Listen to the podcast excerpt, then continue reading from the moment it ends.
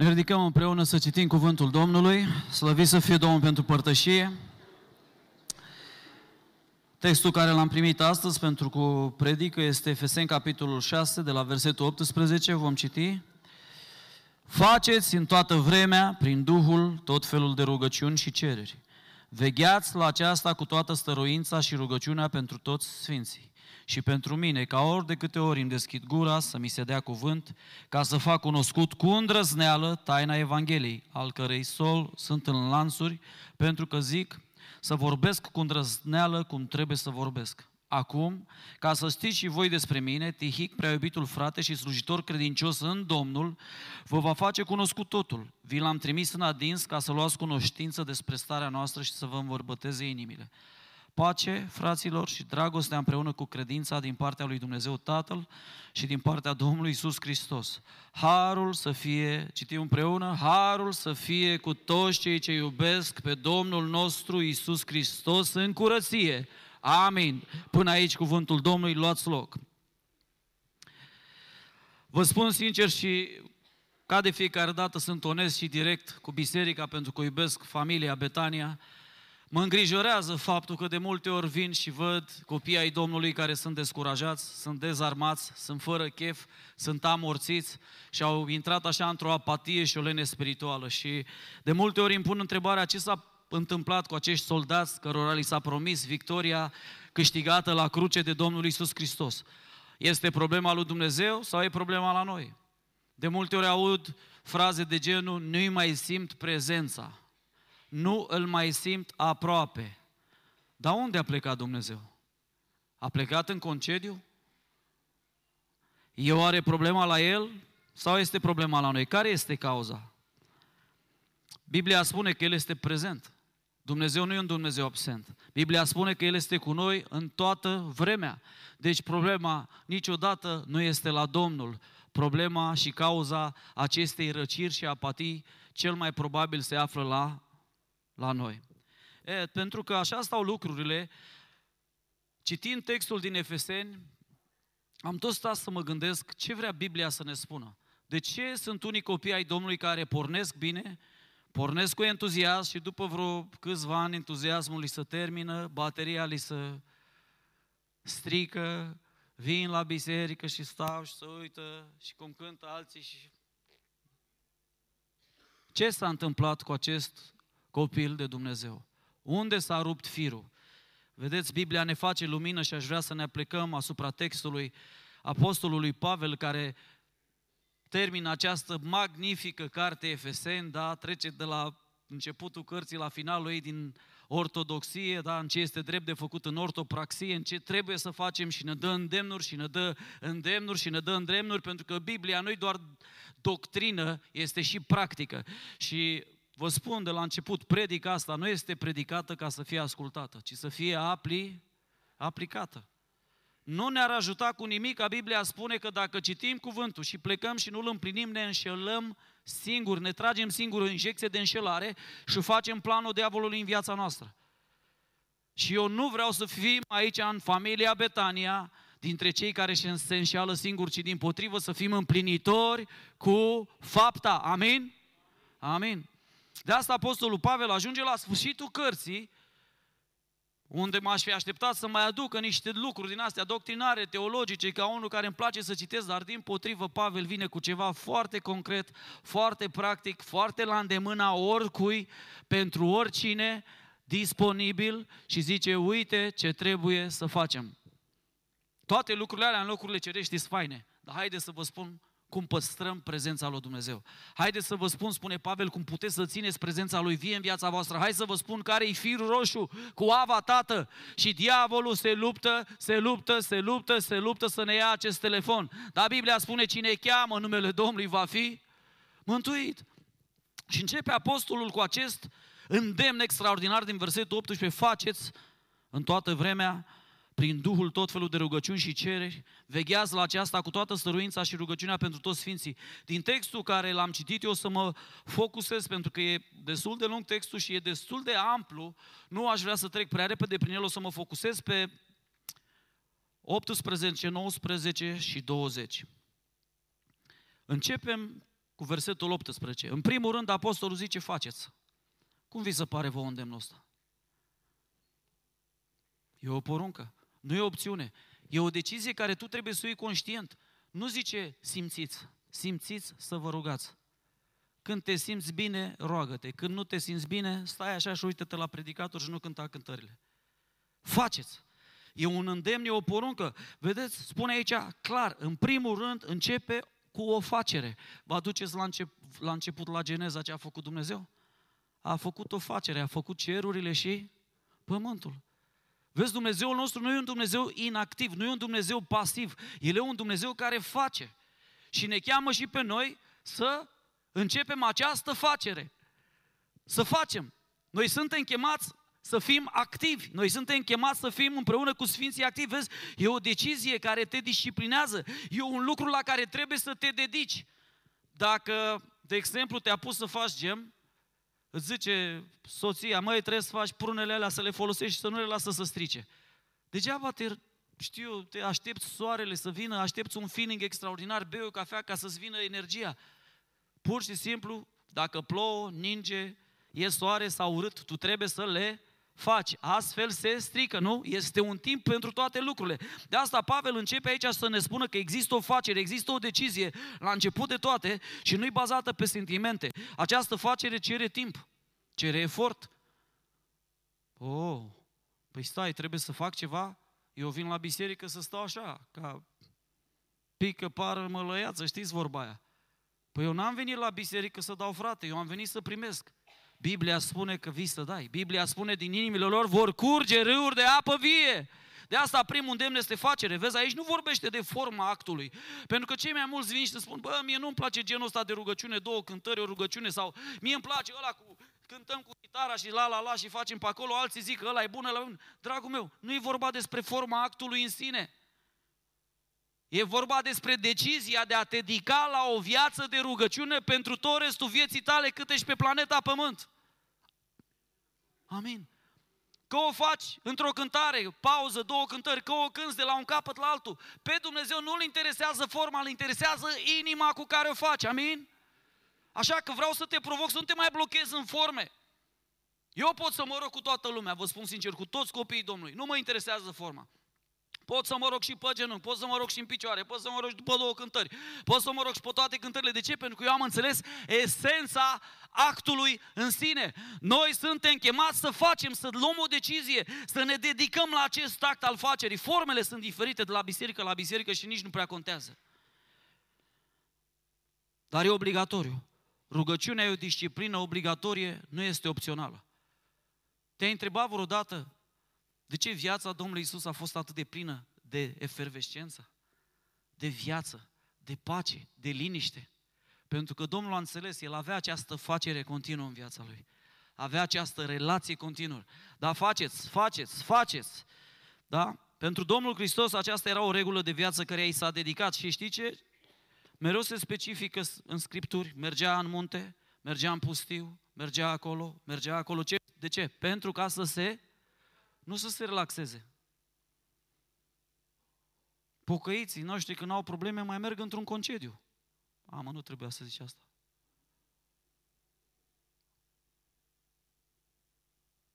Nu vreau să jignesc pe nimeni, doar îți spun cum gândește generația noastră. Mă refer la generația vârstei mele. Dragul meu, noi suntem chemați la o dedicare absolută. Dacă vrei să ai o viață cu roadă, trebuie să înțelegi că trebuie să iei o decizie conștientă, nu poate lua pastorul Tibi pentru tine. Tu trebuie să spui în dreptul tău de azi înainte, până în clipa când închid ochii pe pământul ăsta, această acțiune, rugăciunea va fi parte din viața mea, va fi emblema vieții mele. Pentru Hristos a fost prioritatea absolută. Faceți! Când să faceți?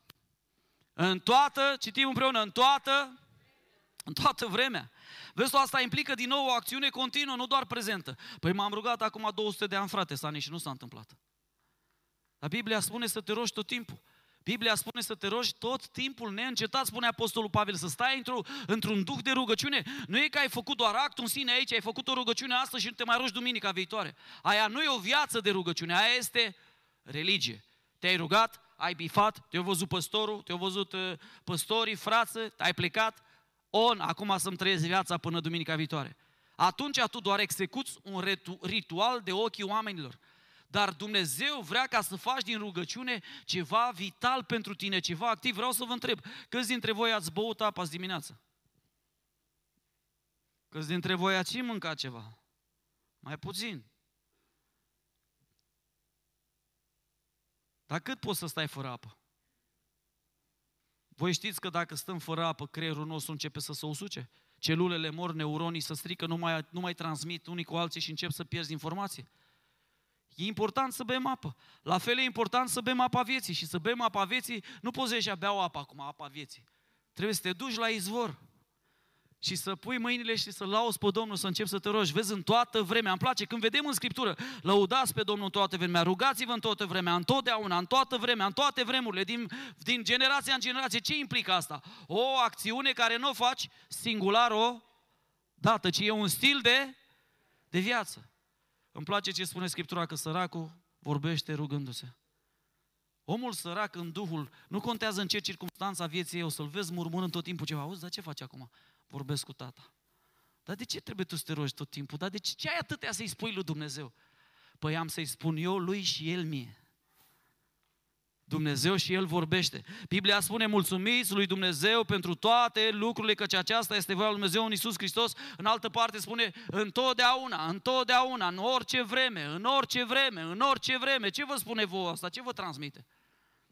Din când în când, când am chef, Bă, acum am chef să mă rog, îmi zicea o săptămână asta vin la biserică. Bă, așa un chef de rugăciune mi-a venit. Nu știu de se va zuga pentru mine. O venit, pam, după aia pauză, trei luni. Zic, unde ai fost, mă, omule? Bă, n-am mai avut ce să... Dacă nu simt, eu nu vreau să fiu fals. Omule, rugăciunea nu se face bazat pe sentimente, pe feeling good. Rugăciunea este o decizie, rugăciunea este o stare de vorbă cu tată, este o închinare care o aduci în fiecare zi și în fiecare moment. Biblia spune în toată, când Biblia spune în toată vremea, acoperă orice moment al vieții tale. Când este bine să te rogi? Când ești trist, când ești bucuros, în orice vreme.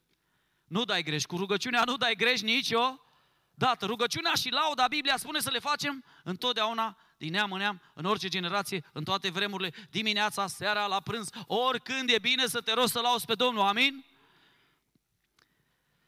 Dar cum să facem această rugăciune? Faceți în toată vremea, cum? Prin Duhul. Vreau să ne oprim aici un pic. Ce înseamnă prin Duhul? Pentru că nimeni nu știe mai bine, spune Scriptura, voia lui Dumnezeu decât Duhul lui Dumnezeu. Și tot Biblia spune că El ne ajută să ne rugăm. Nu știm cum, prin suspine negrăite. Dar dacă te uiți mai sus, în versetul 17, care nu mi-a căzut mie astăzi la predicare, luați și coiful mântuirii și sabia Duhului, care este cuvântul lui Dumnezeu, cu alte cuvinte, atunci când te rogi prin Duhul, trebuie să deschizi cartea lui Dumnezeu și să încerci să te rogi voia lui Dumnezeu din această carte. Degeaba te rogi bazat pe nevoi personale, nevoile sunt bune, aduile lui Dumnezeu. Degeaba te rogi pe vise personale, visele sunt bune, dar visele lui Dumnezeu ale împărăției sunt altele. Un om matur, un creștin matur se roagă scopurile împărăției lui Dumnezeu. Sabia Duhului e cuvântul atunci prin Duhul înseamnă o rugăciune bazată și inspirată pe cuvântul lui Dumnezeu, nu pe emoții, sentimente. Nu pe ce ne-am dorit noi să se întâmple, ci pe ce vrea Dumnezeu să facă națiunea asta, amin? O, frate Sani, roagă-te că aș mai avea și o nevoie de o casă în plus. Te-ar ajuta o casă în plus? Și asta care eu se ocupă tot timpul, n-ai timp de rugăciune. Prin Duhul mai înseamnă acele rugăciuni care Duhul Sfânt ți le pune. Câți dintre voi ați avut din când în când câte un nume sau câte o persoană care îți venea în minte și roagă-te? Ați avut? Și unii dintre noi ne-am rugat, alții am dat la o parte. Am zis, n-am timp, acum mă rog mai încolo. Sau ai primit pe telefon mesaj urgent, frate, roagă-te pentru mine. Și ai trimis două mânuțe. Și te-ai dus și ți-ai terminat gemul și ți-ai terminat zacusca și ai uitat. Prin Duhul înseamnă acele poveri pe care Duhul Sfânt le pune peste inima ta. Mi-aduc aminte de Domnul Hristos în grădină, îl menționa uh, Vali, el se ruga, iar restul mă să iau. O arestare a bisericii astăzi cum este? Pentru că Biblia spune că El mijlocește la dreapta Tatălui de 2000 de ani, adică El continuă să se roage pentru noi. Biserica ce face? A, ne rugăm? Ucenicii nu l-au rugat pe Domnul Hristos Învață-ne să scoatem dragi. Învață-ne să vindecăm. Învață-ne să predicăm. Ce l-au rugat împreună? Învață-ne să ne rugăm. Și atunci, de ce suntem așa apatici la timpul de rugăciune? Dacă noi înțelegem că asta este esențial, vital, a fost regula de viața Domnului Hristos, să-i dea laudă, adorare, mulțumire și în rugăciune venea înaintea Tatălui. Biblia spune că el caută un om, dar nu găsește niciunul. Spune în Ezechiel 22 la 30 la 31. Caut printre ei un om care să înalțe un zi și să stea în mijlocul spărturii înaintea mea pentru țară, ca să nu nimicesc, dar nu găsesc niciunul. De aceea îmi voi vărsa urgia peste ei, voi nimici cu focul mâniei mele și le voi întoarce faptele asupra capului lor, zice Domnul. Vezi tu, Dumnezeu caută un om. Stăteam să mă întreb săptămâna asta când am văzut textul săptămânile trecute. Oare sunt eu omul ăla care să iau locul în spărtură și să stau acolo? Mi-aduc aminte o poveste a împăratului Napoleon se spune că avea obiceiul să-și cerceteze santinelele. Și la un moment dat a luat, le-a luat pe rând și pe cei mai mulți i-a găsit treji, dar pe unul l-a găsit dormind. Și atunci nu l-a certat, nu l-a mustrat, nu l-a trezit, i-a luat arma și s-a pus el în spărtură să vegheze asupra oștirii lui. De ce? Pentru că el era un om cu responsabilitate, a înțeles puterea vegherii, a înțeles puterea, da, locului, să stai locul, să împlinești acolo locul, să nu lași locul gol. Ai stai tu în spărtură, ești un om care stă în spărtură pentru familia lui? Ai luat tu locul ăla unde e gol acolo? Ce, nu este cine să vină la strajă, mă ofer. Nu e cine să vină la rugăciune, mă ofer. Sau ești relaxat? Avem vreme. La ce să ne rugăm atât?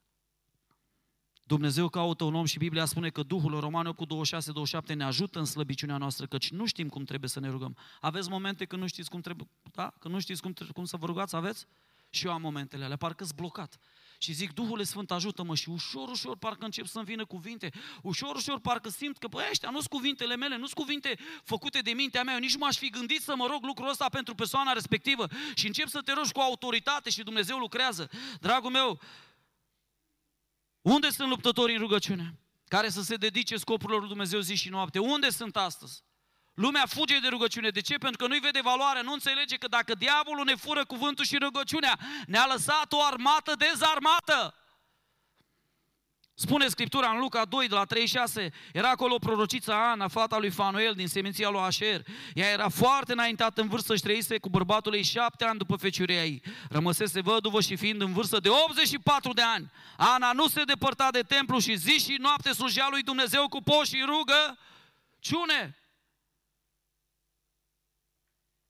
Mă întreba odată o doamnă dacă am văzut ultimul episod din telenovela nu știu care, nu știu care. M-am uitat la ea și am spus, soră, Domnul să te elibereze. Zice, vai, abia aștept să văd următorul sezon. Zic, da când te rogi? Cu rugăciunea cum stai? A, frate Sani, frate, să roagă la biserică și surorile, eu stau mai prost cu rugăciunea. Dar de ce stai mai prost cu rugăciunea? Rugăciunea este responsabilitatea fiecărui copil de Dumnezeu. Este firul roșu prin care Tatăl comunică cu noi și noi cu Tatăl. Nu poți să renunți la acel canal. Nu poți să renunți. Renunță la canalul YouTube, renunță la canalul Facebook, renunță la canalul Radio Șanț, ce mai umblă în sat, dar nu renunța la canalul rugăciunii. Cere de la Domnul acest duc de rugăciune. Mi-aduc aminte o poveste a unui misionar american.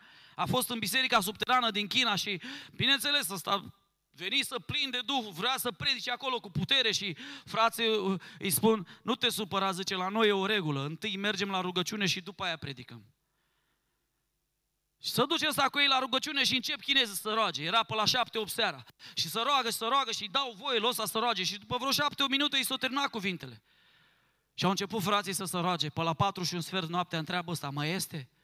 Zice, frate, dar nu te-ai calificat pentru mâine la predică. Zice, noi încă ne rugăm. Zice, mai este până dimineață la ora 10. Și acum când a înțeles el cum stau lucrurile, a zis, Doamne, dăm și mie un duc de rugăciune. Și a început Duhul Sfânt să toarne în el. Și a început să mijlocească până la 10 și un sfert nu s-a mai oprit. Și zice un, un, un păstor chinez, zice, îl vede transpirat, îl vede tot obosit, terminat după noapte. Și nu, acum poți să predici 5 minute. Cum stai cu viața de rugăciune? Vezi, Apostolul Pavel spune, faceți în toată vremea, prin Cu alte cuvinte, dacă nu te rogi prin Duhul, nu înțeleg, vrea, vrea, vrea Pavel să ne sublineze ceva. Noi nu putem să avem o viață de rugăciune adecvată împărăției cerurilor fără Duhul lui Dumnezeu. Știi cum o să sune rugăciunea noastră fără Duhul lui Dumnezeu? Doamne dăm, Doamne făm, Doamne amin, Doamne amin. Atât. Doamne binecuvântează pe mama, pe tata, pe cățelul, pe purcelul, pe peștișor. Amin. Aia e rugăciunea fără Duhul Sfânt. Rugăciunea fără Duhul Sfânt e o rugăciune searbă, dar nu e o rugăciune în voia lui Dumnezeu. Trebuie să te apropii de cuvântul lui Dumnezeu. Pavel ne mai spune aici, tot felul de rugăciuni. Ce înseamnă tot felul? Ce face via- parte din viața asta de rugăciune? În primul rând, mulțumirea. Biblia ne îndeamnă mulțumiți lui Dumnezeu pentru toate lucrurile în orice vreme, întotdeauna. Vreau să te întreb, ești un om mulțumitor? Te-ai gândit că mulțumirea când tu mergi pe, prin viața ta de zi cu zi, luni, marți, cu joi și te lovești de ceva și zici, lăudat să fie Domnul, Doamne, îți mulțumești pentru criza asta, îți mulțumești pentru asta. Te-ai gândit că face parte din viața ta de rugăciune? Mulțumirea, lauda, adorarea, cererea, mijlocirea e parte din viața de rugăciune. A ce să mai cântăm atâta? Hai, vorbiți odată, ce atâtea cântări? Îți parte din viața de rugăciune. Lauda la adresa lui Dumnezeu e poruncă, lăudați pe Domnul în orice vreme. Tot ce are suflare să laude pe pe Domnul. Biblia spune în Filipeni 4, 6 la 7, pentru că Pavel ne îndeamnă tot felul de rugăciuni. Nu vă îngrijorați de nimic, ci în orice lucru, fie mic, fie mare, fie important, fie neimportant. Aduceți cererile voastre la cunoștința lui Dumnezeu prin rugăciuni și cereri cu mulțumiri. Trebuie să legi totul cu mulțumire la sfârșit. De ce? Pentru că Biblia spune când te rogi ceva, să crezi că ai și primit. Și omul care mulțumește, ăla chiar crede, e un act de credință. Doamne, îți mulțumesc pentru că știu că deja tu ai lucrat. Câți dintre voi ați mulțumit că v-a atins Dumnezeu în dimineața asta? Eu am mulțumit în avans, tată, îți mulțumesc că ai atins-o. Îți mulțumesc că ai lucrat, îți mulțumesc că ai reglat tensiunea. Îți mulțumesc, Doamne, că Tu ai lucrat. Oh, da să fie Domnul, era un frate la Cluj cu tensiune foarte, foarte mare, era și, și măricel așa, un frate iubit și zicea, frate Sane, zice, în timpul rugăciunii am avut provocarea asta să cerem de la Dumnezeu ceva imposibil. Și știi ce? M-am rugat, Doamne, reglează-mi Tu tensiunea și îți promit că o să te ascult de acum înainte și o să fac toată voia Ta. Și ce se întâmplă? Ies la mașină, îmi iau tensiunea, n-am avut-o niciodată așa de bună. Acum ce să fac? Zic, mulțumește și ține-te de promisiune. Aduceți orice lucru la cunoștința lui Dumnezeu. Dar de ce, frate Sani, să mă mai rog? De ce, omule, să mă mai rog când Dumnezeu deja îmi știe nevoile? Pentru că tu ai nevoie să le spui, pentru că nevoile te împovărează, grijile te împovărează și Dumnezeu știe, El e cel mai bun consilier. Atunci când vorbești cu Ava, Tată, te eliberezi de poveri, te eliberezi de griji. Mai mult, pierzi controlul, predai controlul. Nu mai ești tu la care rezolvă și te eliberează. Cine este eliberatorul? El. Atunci când nu îi spui nevoile, știi cine luptă, da? Tu. Atunci când îi spui nevoile, a cui devine responsabilitatea? Nu vă aud. Nu vă aud a Domnului. Lăudat să fie Domnul. Totuși, ca rugăciunea să ne fie ascultată, sunt câteva condiții. Biblia spune în Marcu 11, 24, 25, de aceea vă spun că orice lucru veți cere când vă rugați, să credeți că l-ați și primit. Iată prima condiție. Ai crezut astăzi? Și când stați în picioare de vă rugați să iertați orice aveți împotriva cuiva, pentru ca și Tatăl care este în ceruri să vă ierte greșelile. Ioan 16, 24, până acum n-ați cerut nimic în numele meu, deci cereți în numele Lui, cere și veți primi, pentru ca bucuria să vă fie de plină. Iacov 4 cu 3, de ce nu primim câteodată răspuns la rugăciune? Cereți și nu căpătați, pentru că cereți rău să risipiți în plăcerile și poftele voastre. Dar mai e ceva. În Ioan 5 cu 14, o condiție spune acolo, îndrăzneala pe care o avem la el este că dacă cerem ceva după voia lui. Unde scrie voia lui? În Sfintele Scripturi, în toată Scriptura. Dacă cerem ceva după voia Lui, ne ascultă. Vedeți, în dimineața asta ne-a rugat, Tată, sfințește-ne. E, e după voia Lui? Amin. Vrem o viață sfântă, vrem o viață de separare. Apoi, după ce Pavel ne învață să facem, în toată vremea, prin Duhul, tot felul de rugăciuni și cereri, ne dă aici un îndemn final în acest verset, vegheați la aceasta cu toată stăruința pentru toți sfinții și pentru mine, ca ori de câte ori îmi deschid gura să mi se dea cuvânt, să fac cunoscut cu îndrăzneală taina Evangheliei. Eu vreau să vă întreb, de ce Apostolul Pavel ne cere ajutorul în rugăciune? De ce pastorul Tibiș cere ajutorul în rugăciune? Sunt oameni care au mentalitatea asta calvinistă, las frate că ce trebuie să întâmple, oricum se întâmplă, nu e nevoie de rugăciunea mea. De ce ar mai cere Biblia și de ce ne-ar da îndemnul rugați-vă, vegheați? De ce? Vezi tu, prima noastră țintă în rugăciune care trebuie să fie? Noi sau Sfinții? Vreau să te întreb câte rogi pentru Biserica Domnului din România? Auzi că ăla o căzut, ăla s-a împiedicat, ăla o așa, te-ai rugat pentru ei? Mi-aduc aminte de Samuel în noaptea în care Saul a păcătuit, s-a rugat și a plâns o noapte înaintea Domnului pentru regele Saul. Domnul Hristos, înainte să intre în Ierusalim, a plâns pentru Ierusalim. Vreau să te întreb, tu ai învățat să plângi pentru biserică, pentru sfinți? Pavel cere ajutor. Uite, preocuparea lui Pavel pe mine mă șochează, dragii mei. Uitați-vă la mine, nu vă mai uitați în jos. Preocuparea lui Pavel mă șochează. El nu cere, rugați-vă pentru sănătatea mea. Rugați-vă pentru portofelul meu. Rugați-vă pentru casa mea. Rugați-vă pentru finanțele mele. Ce cere Pavel? Ca, citim împreună, ca ori de câte ori îmi deschid să mi se dea ca să fac cunoscut cu îndrăzneală taina Evangheliei. Te rogi tu lucrul ăsta. Când te trezești luni dimineața, te rogi, Doamne, de câte ori îmi deschid gura, să nu mai car bârfele satului, să nu mai transmit știrile ăștia rele și negative de pe internet, ci să mi se dea de fiecare dată cuvânt ca să vestesc taina Evangheliei, să duc speranță, să duc nădejde. Te rogi asta. Vezi tu, preocuparea maximă a lui Pavel era să ducă cuvântul cu îndrăzneală. Nu era sănătatea lui, nu cât trăiește. Doamne, oare cât îi mai trăi? Stai să-mi iau tensiunea. M-am întâlnit odată cu un om, avea aparatul de tensiune la el, zice, mi-au tensiunea de cel puțin 20 de ori pe zi. De ce? Mi-e frică să nu mor. Dar zic, îți spun ceva, ascultă-mă. Un cuvânt din partea Domnului. Renunță la aparatul de tensiune și Domnul te va vindeca. Nu știu, așa pur și simplu mi-a venit îndemnul ăsta. Și cum adică să nu mă mai uit cât am tensiunea? Pe problema la tine știi care e? Că ți iei tensiunea la 4 și până la 5 te gândești că ți-o crescut și ți-o iei și ți crescută. Până la 6 zici și o să fie și mai mare. Și tu singur îți creezi acest necaz. A renunțat la aparat, Dumnezeu l-a tămăduit. Mai vine din când în când frica, ia-ți tensiunea. Dar refuză să-l mai care după el în mașină. Dragul meu, frica ta nu trebuie să fie moartea. Frica ta trebuie să fie neîmplinirea voii lui Dumnezeu. Dumnezeu nu te va judeca când pleci de pe planeta asta. Aia e treaba lui, nu-i treaba ta. Știi pentru ce ne va judeca Dumnezeu? Pentru ce am făcut și ce ar fi trebuit să facem și n-am făcut. Preocuparea lui Pavel era să ducă cuvântul cu îndrăzneală pentru sufletele pierdute. Câte suflete pierdute sunt în Oradea, câți prieteni pierduți ai și nu le-ai spus până acum. Eu cunosc om personal care a muncit lângă colegul lui 25 de ani și nu i-a spus că e pocăit, nu i-a spus că e cu Domnul. Și la un moment dat, într-o zi, în timp ce ăsta cânta frumos la biserică, a intrat unul pe ușă, colegul lui, care tocmai să pocăiță săptămâna la luat de gât și a început, de ce m-ai lăsat 25 de ani fără să știu? De ce mi-ai furat 25 de ani? Și ăsta s-a speriat. Și eu mi-a fost frică să zic. Câți oameni sunt din ăștia care au nevoie să audă vestea bună, cuvântul lui Dumnezeu și treci pe lângă ei în fiecare zi și săptămână și nu le spui. Dragul meu, rugăciunea e prioritate. Pavel a cunoscut că e o prioritate pentru el. Rugați-vă, el era un om al rugăciunii. Domnul Hristos a avut ca prioritate asta pe muntele schimbării la față. N-a ținut un seminar. Biblia spune că s-a rugat și s-a schimbat înfățișarea lui. În Ghețiman, Domnul s-a rugat de trei ori. Când alții dormeau, El se ruga și asta este realitatea bisericii azi. Unii se roagă, alții mosăie.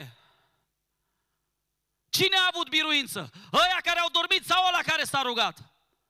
Cine a avut biruință la cruce? Cel care s-a rugat.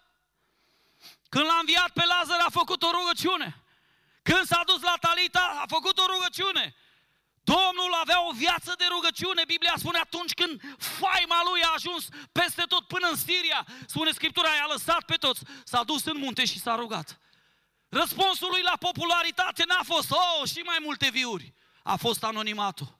S-a dus să vorbească cu tata. Când Petru era în necaz și zice, Petre, satana a cerut să vă cearnă. Nu l-a luat Domnul Hristos, l-a pus în bancă și a mai ținut în seminar. Ce zice? Mam, pentru tine să nu ți să piardă credința. Vedeți rugăciunea cât de importantă e. Iisus, Domnul, ne arată importanța rugăciunii. Înainte de orice, Biblia spune că se ruga. Când a ales pe cei 12 ucenici, a mers în munte o noapte întreagă și s-a rugat. Și după ce s-a rugat și a primit de la tata informația, dar revelația, s-a dus și a ales ucenicii. Apostolul Petru spune, Sfârșitul tuturor lucrurilor este aproape 1 Petru 4 cu 7. Fiți înțelepți, dar și vegheați în vederea rugăciunii.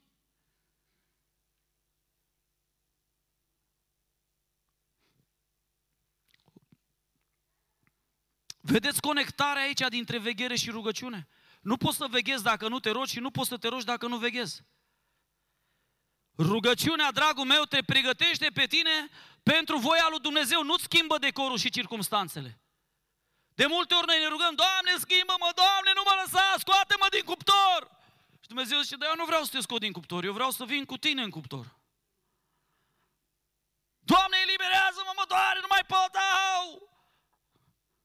V-am povestit că din când în când mă dor picioarele când se schimbă vremea și zilele trecute, săptămânile trecute, a venit așa un duh de nemulțumire peste mine și zic noaptea pe la trei, Doamne, Tatăl meu din cerul, Dumnezeul lui Avram, Isaac și Iacov și al meu, dă tu darul ăsta al durerii picioarelor la altul. Vorbesc serios. Și Domnul mi-a zis, păi am niște treabă cu tine. Vreau să te trezesc să te rogi, că altfel nu te pot trezi. Da, Doamne, nu poți Tu să dai și lucrarea asta de noapte, de rugăciune la altul. Că sunt oameni care și așa nu au ce face. Nu, nu. Faceți în toată vremea, prin Duhul, tot felul de rugăciuni. Ce faci când te trezești noaptea și te dor? Și te învârți pe o parte, au! Zici o mulțumire, zici o rugăciune. Îi mai iei și în inima ta, zlărgești inima și zici, mă rog și pentru sora cu tare că am auzit-o cu doare. Doamne, mă rog și pentru fratele cu tare, izbăvește-l și pe el. Sau încerci să pui perna în cap să te culci. Și Domnul zice, scoală-te, leneșule, roagă-te, roagă-te și veghează. Pavel cere ajutor pentru uși deschise. Pavel cere ajutor, Moise s-a rugat și Dumnezeu a răspuns. Eu vreau să vă întreb atunci când au venit copiii lui Israel și n-au mai găsit apă, spune Scriptura. Erau însetat 600 de mii de bărbați, copii și femei, în jur, undeva în jur de 2 milioane jumate de oameni pe umerii unui om. 2 milioane jumate au strigat și au plâns, unul s-a rugat. Care a primit răspunsul? Moise! Dragul meu, plânsul ajută uneori, da, alte ori încurcă. Zice Domnul când ies din Egipt, ce rost au strigătele astea, plânsetele astea? Mergeți înainte, eu sunt cu voi. Plângi cu cei ce plâng, slavă Domnului, dar după aia roagă, te încurajează și mergi mai departe. Moise s-a rugat să tea pe munte, eu sunt în vale, vezi tu? Supranaturalul și naturalul lucrau împreună. De ce trebuie să ne rugăm? Pentru că noi ne luptăm împotriva forțelor demonice pe care nu le vedem. Avem nevoie de intervenție cerească, supranaturală, amin? Corneliu a primit răspuns la rugăciune, spune Scriptura, pe la ceasul al nouălea din zi a văzut lămurit într-o vedenie un înger al lui Dumnezeu care a intrat la el și a zis, Cornelie, Corneliu s-a uitat țintă, înfricoșat și a răspuns, ce este, Doamne? Îngerul le-a zis, rugăciunile și milostenile tale au fost ascultate. Un păgân se ruga și a răspuns Dumnezeu cu un înger. Vreau să vă întreb, câți ați văzut un înger aici? Ce a avut omul ăla, sutașul ăla militar, romanul ăla mai mult decât noi, de a văzut un înger? Dragul meu, se ruga, roagă-te, nu lăsa rugăciunea. Oh, Doamne, dar și Petru zice Scriptura în, apostol, în faptele apostolilor 10, pe când se gândea Petru la vedenia asta, Duhul i-a zis, iată că te caută trei oameni, scoală-te și coboară-te, du-te cu ei fără șovăire, că eu i-am trimis. Petru era și el în rugăciune. Și în timpul rugăciunii primește, cum spunea păstorul Tibi, revelația. Câți aveți nevoie de strategie pentru anul ăsta? Nu se găsește la cafenele strategia și nici la mol. Se găsește când pui genunchii jos și strici către tata. Amin? Când am fost în Marea Britanie, m-a dus cineva să vedem uh, biserica lui uh, John Wesley, da? Și era acolo o băncuță și ne-a povestit cineva, zice, uite aici e băncuța pe care să ruga el și erau așa niște, ca niște găuri în lemnul ăla și ce. Ăsta era secretul lucrării lui. Predicarea era tare, dar rugăciunea din spatele predicării era și mai tare. Și zicea un tânăr acolo, zice, cum oare pot să predic și eu ca el? Du-te întâi și roagă-te ca el și după aia o să predici ca el. Poți să faci toate seminarele din lume, dacă nu te întâlnești cu prea sfântul întâi și nu-ți dă prea sfântul ungerea, nu o să poți face ce a făcut el. Anania a fost trimis în urma rugăciunilor lui Pavel. Biblia spune, iată, el se roagă. Cine? Scoală-te, du-te pe ulița care se cheamă dreaptă și caută în casa lui Iuda pe unul zis Saul, un om din Tars, că iată, el se roagă. Nu au mers la băi, nu au mers, chemați doctorii ajutor, sunt cel mai mare fariseu. Pavel a știut exact ce să facă când l-a întâlnit Hristos, a aruncat cu picioarele jos în genunchi și a zis, Doamne, spune ce să fac! Și ce îi spune Domnul? Intră în cetate că ți se va spune ce să faci de astăzi. Iată, El se roagă. Te descrie asta pe tine? Descrie asta viața ta? Poți să vadă copiii tăi la tine, nepoții tăi? Ce face bunica? Iată, ea se roagă.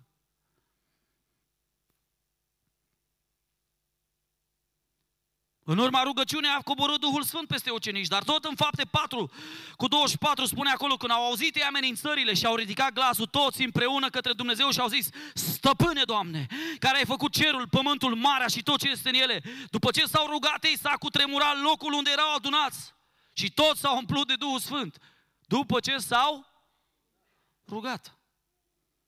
Dragul meu, când Pavel termină epistola după Efeseni, care e o măestrie de scriere, în locurile ceresc suntem, suntem, suntem, suntem. El termină cu ceva foarte practic, cu alte cuvinte. Dacă vreți să aveți toate aceste lucruri, dacă vrei să îmbraci armătura lui Dumnezeu, toată armătura, trebuie să fii un om al rugăciunii.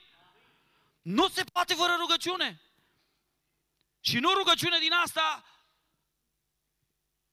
cazuală. Ah, pac la biserică. Ce faci aici? Nu te-am mai văzut de mult. Am o problemă și am venit și o să mă rog. E bine că ai venit. Dar te rog, după ce îți rezolvă Domnul problema și tensiunea, continuă să vii la rugăciune. Fă din viața de rugăciune o prioritate. Isus a făcut-o. Și încă o face.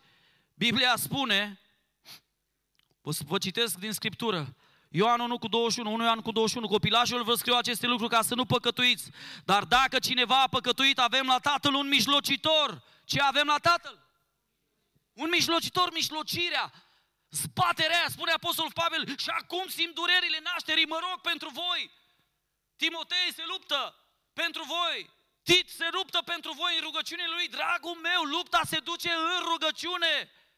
Nu se duce cu deșteptăciune, cu înțelepciune. Poți să știi, să ai capul mare de știință. Poți să știi filozofii, nu te ajută cu nimic. Dracii sunt mai deștepți ca noi. Fără Hristos nu avem nicio putere asupra lor, dar cu Domnul Hristos biruința e de plină. Tu crezi că demonii nu știu psihologie? Cine crezi că a inventat arta manipulării, dacă nu diavolul? Dar noi avem nevoie de puterea Duhului Sfânt, amin? Doamne ajută-ne! Oh, Doamne, îmi place Roman 8 cu 34. Hristos a murit, va mai multe la și înviat, stă la dreapta lui Dumnezeu și mijlocește pentru noi. Ce face Domnul? 30 de ani, uite-te la lucrarea Domnului Hristos. S-a întrupat. 30 de ani a manifestat roada, caracterul. Încă trei ani jumătate și roada și darurile Duhului. Și de 2000 de ani încoace se roagă și mijlocește pentru noi. Oare e importantă rugăciunea oameni buni? Și atunci noi de ce o luăm așa ușor? Cât timp ai alocat? Faceți în toată vremea. Cât timp ai alocat? Cât timp ai alocat? Acum vreau să facem o aplicație pentru că am văzut că Biblia ne poruncește să facem în toată vremea prin Duhul, atenție, persoana importantă e acolo prin Duhul, tot felul de rugăciuni. Când m-am gândit la, la textul ăsta, m-a inspirat așa Dumnezeu și Vali deja a menționat versetul, dar aș putea spune, sau aș putea pune întrebarea, cum putem fi oameni ai rugăciunii? Cum? Ce avem de făcut? Că e frumos așa, citim din Scripturi, dar ce avem noi de făcut? Ce avem de făcut astăzi? Ce avem de făcut mâine? Ce avem de făcut la noapte? Ce avem de făcut? Câți dintre voi promiteți că dacă la noapte vă treziți că să schimbă vremea, faceți o rugăciune? Eu singur, eu, eu m-am gândit, Doamne, decât să mă plâng mai bine, mă rog. Așa face și Adina. Când se trezește noaptea și o doare câte ceva, o aud cum începe, Tată Dumnezeule, Ava, Tată, nu ne lăsa. M-am trezit într-o dimineață, nu știu cât era, vreo patru și tot auzeam că să ruga cineva și am, mă, dar visez că încolo era Adina, mijlocea înaintea Domnului. Dragul meu, decât să ne plângem. Oricum, dacă ne plângem, nu ne trece. Mai bine ne rugăm, amin? Amin. Dragul meu, ce ne învață Apostolul Pavel aici este că există trei feluri de rugăciune și aș vrea să le spun pe scurt, ca aplicație. Avem în Biblie rugăciunea persistentă. Biblia spune în Luca, vă aduceți aminte că Domnul Hristos le-a dat o pildă, ce spune acolo în pilda aia? Ca să le arate Luca 18 cu 1. Poți să mi-l pui? Nu știu dacă mai merge calculatorul, dar ne descurcăm și fără. Slavă Domnului că avem Biblie, amin? Aduceți-vă Biblie la voi, vreau să vă încurajez să vă luați Scriptura la voi. Lăsați telefoanele, aia nu-i Biblie. Ăla este un device care are și aplicația biblică în el. Asta este Sfânta Scriptură. Spune acolo rugăciunea persistentă. Iisus le-a spus o pildă ca să le arate că trebuie să se ne... Nu vă aud. Necurmat. Ce, ce înseamnă pentru voi necurmat? Și să nu se lase. Ce a făcut omul ăsta care îi lipsea pâine? S-a dus la prietenul lui noapte și ce a făcut?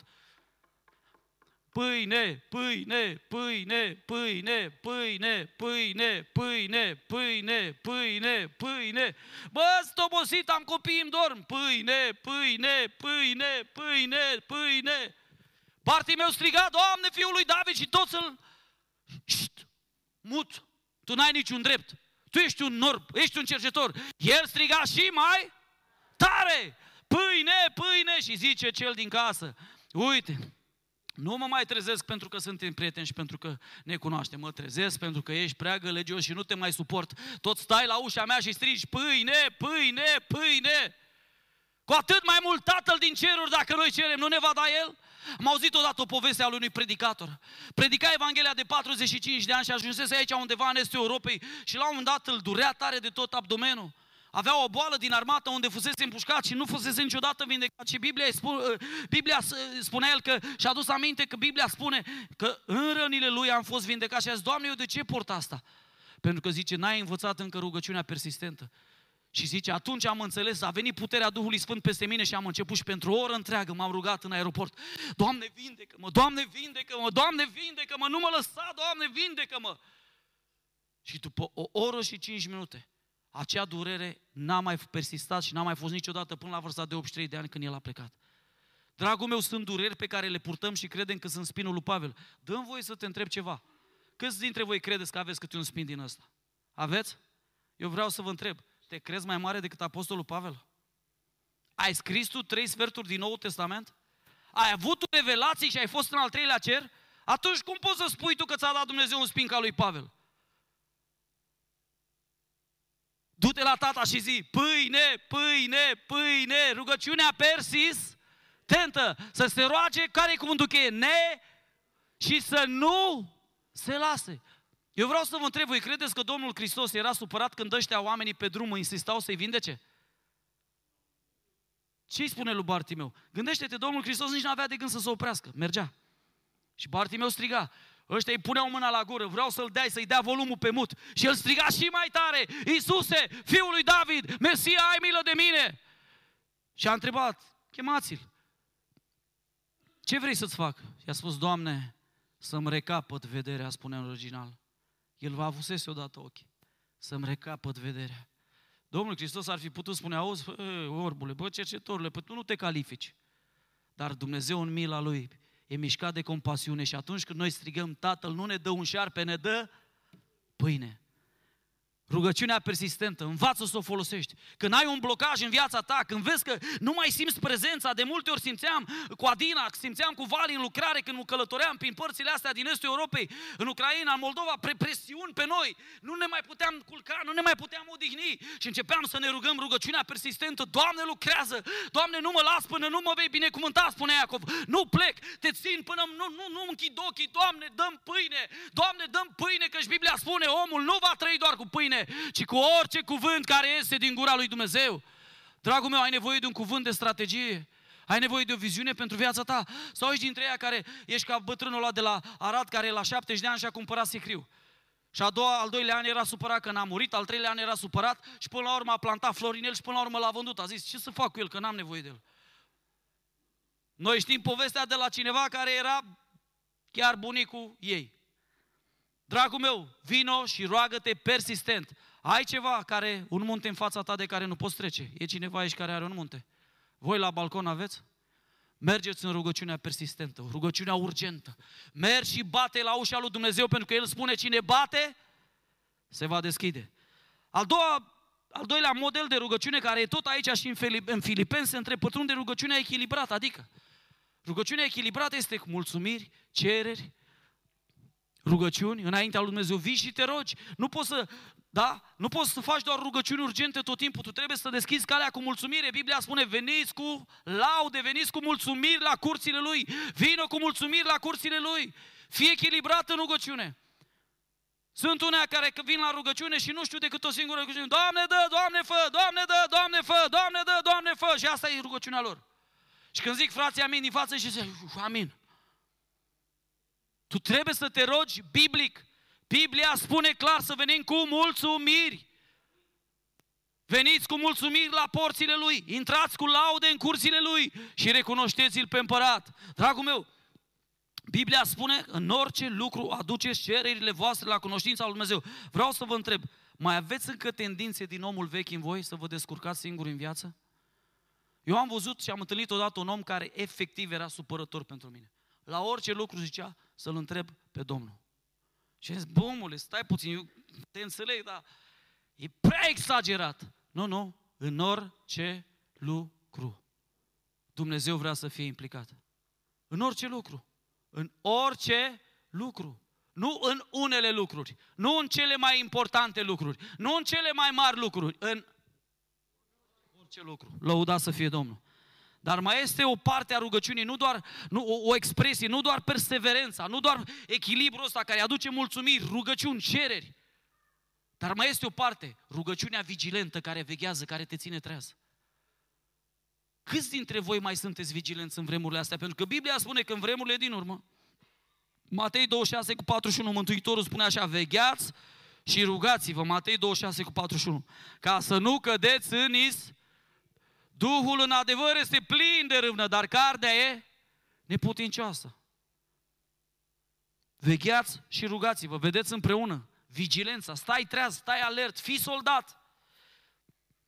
Matei 24 cu 42, vegheați, dar pentru că nu știți în ce zi va veni Domnul vostru, de aceea fiți și voi gata, căci Fiul omului va veni în ceasul în care nu vă găsiți cu alte cuvinte, rugăciunea nu numai îți dă biruință prezentă, nu te doar te și pregătește pentru venirea Domnului. Te-ai gândit vreodată la asta? Că rugăciunea te pregătește pentru venirea Domnului. Te ține în starea aia de alertă, cu receptorul deschis. Poate noaptea asta vine Domnul. O, mi-aduc aminte odată când m-am pocăit pe la 16 ani jumate, erau două surori care tot timpul ziceau la biserică, Maranata, Doamne Iisuse, Maranata. Și eu de pe acolo, de părândul ăla, mai așteaptă și tu, Doamne Iisuse, că nu sunt gata. Maranata, Doamne Iisuse, Maranata, înseamnă vină, Doamne Iisuse. Și eu mai așteaptă, Doamne Iisuse, că nu sunt gata. Așa te rogi și tu? Rugați-vă și vegheați. Rugați-vă și vegheați. Rugați-vă și vegheați. Biblia spune în continuare, de aceea fiți și voi gata, că și Fiul omului va veni în ceasul în care nu vă... De asta vă provoc să nu mai intrați pe internet și pe YouTube să căutați când vine Domnul Hristos. Lăsați pastorii care fac calcule. Nimeni nu știe. Voi credeți că dacă nici Fiul nu știe, doar Tatăl din ceruri, El ține ascunsă ora aceea? Voi credeți că un om cu mintea lui pe planeta asta poate să gândească când vine Hristos? Nu-i treaba noastră. Treaba noastră e să fim gata. Vezi tu, rugăciunea nu numai că îți dă biruință prezentă și te ține activ, dar biruința te pregătește pentru venirea Domnului, dragul meu. De aceea Biblia spune, roagă-te, ferice de robul acela. Îmi place cuvântul ăsta. Acolo în 44, 46, ferice de robul acela pe care stăpânul său la venirea lui îl va găsi făcând așa. Ferice, va fi o fericire pentru cei care îl așteaptă într-un duc de rugăciune. Iubești tu venirea Domnului? Sau zici și tu ca mine, mai stai și tu, Doamne Iisuse, că nu sunt gata. Vino la anul viitor, lasă să mă însor și eu, lasă să am fac casă, lasă să-mi fac terasă, lasă să-mi schimb mașina. Sau iubești venirea Domnului pentru că, îți spun, un om al rugăciunii iubește venirea Domnului. Îmi place că Domnul Hristos conectează rugăciunea cu vegherea. Veghezi, te rogi, te rogi, veghezi. Ele sunt legate una cu alta. Dragul meu, în dimineața asta ai auzit multe. Acum, întrebarea e cine o să le facă.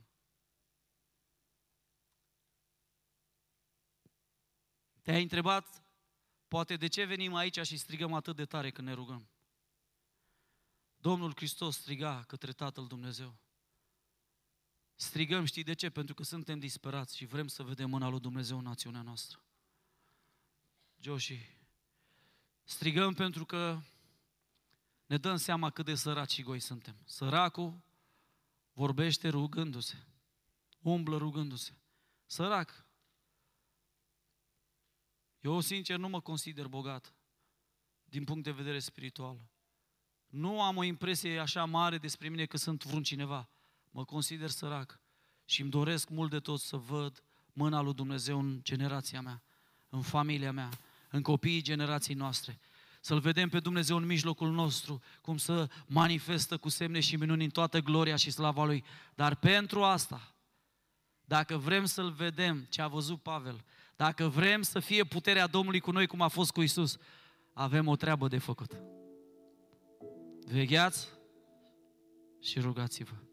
Faceți în toată vremea, prin Duhul, tot felul de rugăciuni. Mulțumire, adorare, închinare, laudă, cerere. Mulțumire, adorare, laudă, închinare, cerere. Asigură-te că îi mulțumești lui Dumnezeu. Pentru toți sfinții și pentru mine, ca ori de câte ori îmi deschid gura, să mi se dea cuvânt să vestesc taina Evangheliei. Știți ce aș vrea să facem în dimineața asta? Să ne rugăm unii pentru alții, ca de câte ori ne deschidem gura de acum încolo. Să ni se dea îndrăzneală să vestim taina Evangheliei. Ce ziceți de rugăciunea asta? Eu cred că e o rugăciune după voia lui Dumnezeu. Amin? Sănătatea e bună.